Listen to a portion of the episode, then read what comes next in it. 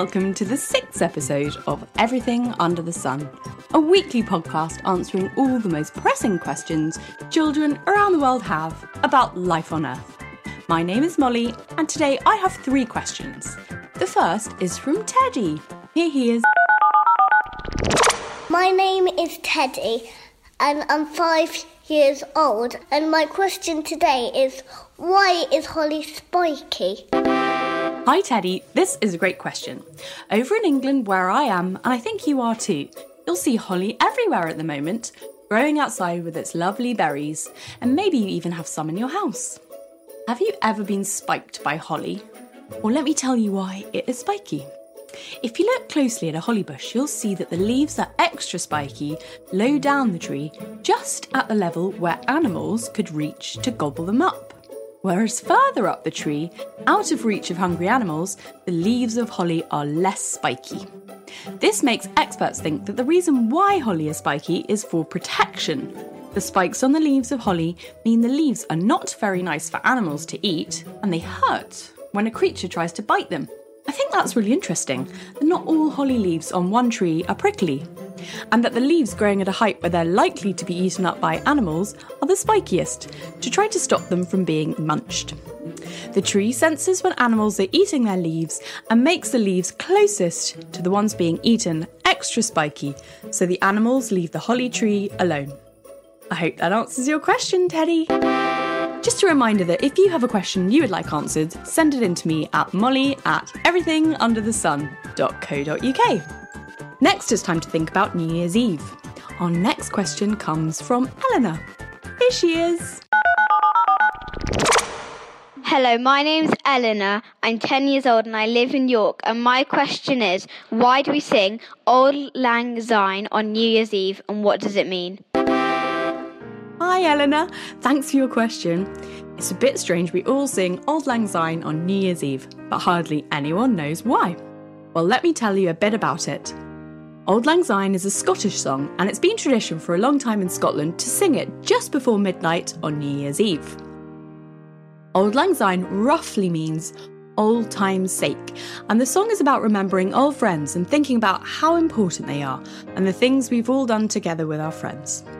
The words come from a poem which was written over 600 years ago. No one knows who wrote it, but it was made famous by Scotland's greatest poet, Robert Burns, he said he heard an old man singing the song and wrote it down. There are five pieces of paper in the world that have the song written on it in his handwriting. I saw one of these pieces of paper when I was writing a book called The Secret Museum, which is about all the most precious things in museums around the world that you'll never get to see. The things I wrote about are kept under lock and key so that they can be carefully protected for the future. The 200 year old piece of paper with Auld Lang Syne written on it is kept in a briefcase in a secret spot in the Mitchell Library in Glasgow, in Scotland. It's covered in brown ink writing, and you can see the places where Robert Burns dipped his sharpened feather, which he used as a pen, in the ink because those words are extra inky. Over time, the song got more and more popular in Scotland, and the Scots who moved to America and beyond around the world took their song with them. People heard them singing it and began to sing it themselves. The song became a New Year's song because of a singer called Guy Lombardo who played it at a big hotel party in New York on New Year's Eve in 1929. Everyone loved the song so much he played it every year on New Year's Eve at the same hotel for 30 years. His concert was always shown on TV and played on the radio, so it soon became a New Year's tradition. Maybe next time you sing the song, you'll think of Robbie Burns writing it down, having heard an old man singing it. Remember, it means old time's sake, and it's about friendship. In Taiwan, it's sung at the end of university when people graduate, and in Japan, it is played when shops are closing, so people know it's time to leave. Finally, it was once the national anthem of the Maldives. I hope that answers your question, Eleanor. Our final question comes from Molly, who lives in London. Hi Molly, my name is Molly and I'm seven years old and I live in London. I love gymnastics. My question for you is why do some animals have four legs and why do some animals have two legs? Thanks! To answer Molly's question, we've got Simon from the Natural History Museum in London. Hello, Molly. I'm Simon and I work at the Natural History Museum in London. I'm in charge of our vertebrate collection. Vertebrates are animals that have backbones in their bodies, like most fish, reptiles, mammals, and us humans, also, of course. I make sure people can look at the animals and answer interesting requests about the natural world, like your great question about legs. So, coming on to the question. First, I need to make sure we're talking about the same meaning for the word animals. For the sake of this question, let's say you're probably talking about large land animals with backbones, i.e., vertebrates, which is actually my speciality. Of course, there are lots of anim- animals, such as spiders and insects, with many legs and some without legs.